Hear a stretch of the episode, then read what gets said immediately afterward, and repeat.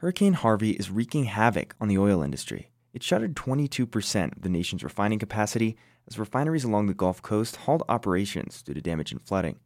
Inside Energy's Amy Sisk looks at what this means for oil produced far from the path of the hurricane and how it's affecting gasoline prices.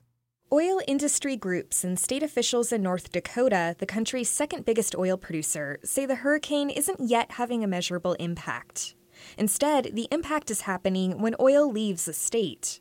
Much of North Dakota's oil travels to the Midwest on pipelines. The same goes for oil out of Colorado and Wyoming.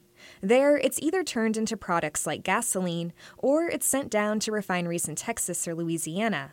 But with those Gulf refineries shut down, you'll see increased refinery demand in the Midwest as it makes up for the loss of gasoline supply in the U.S. Gulf Coast here in the short term. Nicole Leonard is with Platts Analytics Oil and Gas Consulting. She says it's also possible Western states could see more oil train traffic if companies choose to ship oil to West Coast refiners instead of to the Gulf. The upside to Bakken producers, as well as Colorado and Wyoming producers, is that they still have access to rail infrastructure. This would temporarily reverse a trend in these states in recent years. Transporting oil by rail had fallen way off as companies built new pipelines to get oil to market. A lot depends on how much damage refineries sustained in the storm, whether pipelines in the region stay shut down, and how quickly ports in the Gulf can open back up to export crude stored in the region. Without the ability to do so, we have inventories growing here, and the value of our crude is lower because it's stuck. If the price of crude continues to drop due to these disruptions, Leonard says it would affect producers in oil rich states. Oil is currently worth $47 per barrel. If it drops below $40, producers won't be able to make a profit, and drilling new wells would likely taper off. While all this plays out, drivers are noticing a spike in gasoline prices.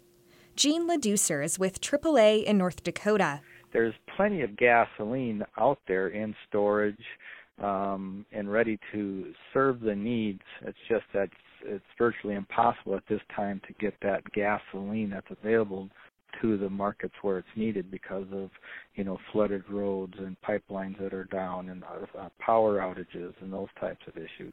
As a result, the average gasoline price in the nation is the highest it's been all year at $2.45 per gallon. LaDoucer says the jump in price is highest in eastern and southern states that get gasoline from the Gulf, where refineries and pipelines are shut down. Western states get their gasoline from other parts of the country, but they're still feeling an impact.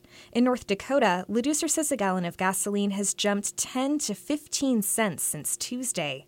And he thinks it may rise another 10 cents in the coming days, just in time for Labor Day weekend, when a lot of people are traveling unfortunately, with the price spikes we're seeing, it could um, encourage some people to stay home. You know, once you start seeing your gasoline go up, you know, 10, 15, 20 cents or more, it might start to impact on your household budgets a little bit.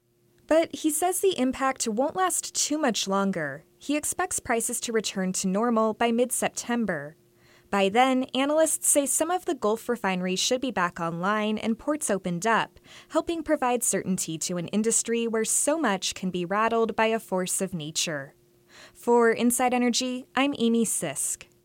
For more oil news and other energy related stories, check our website, insideenergy.org.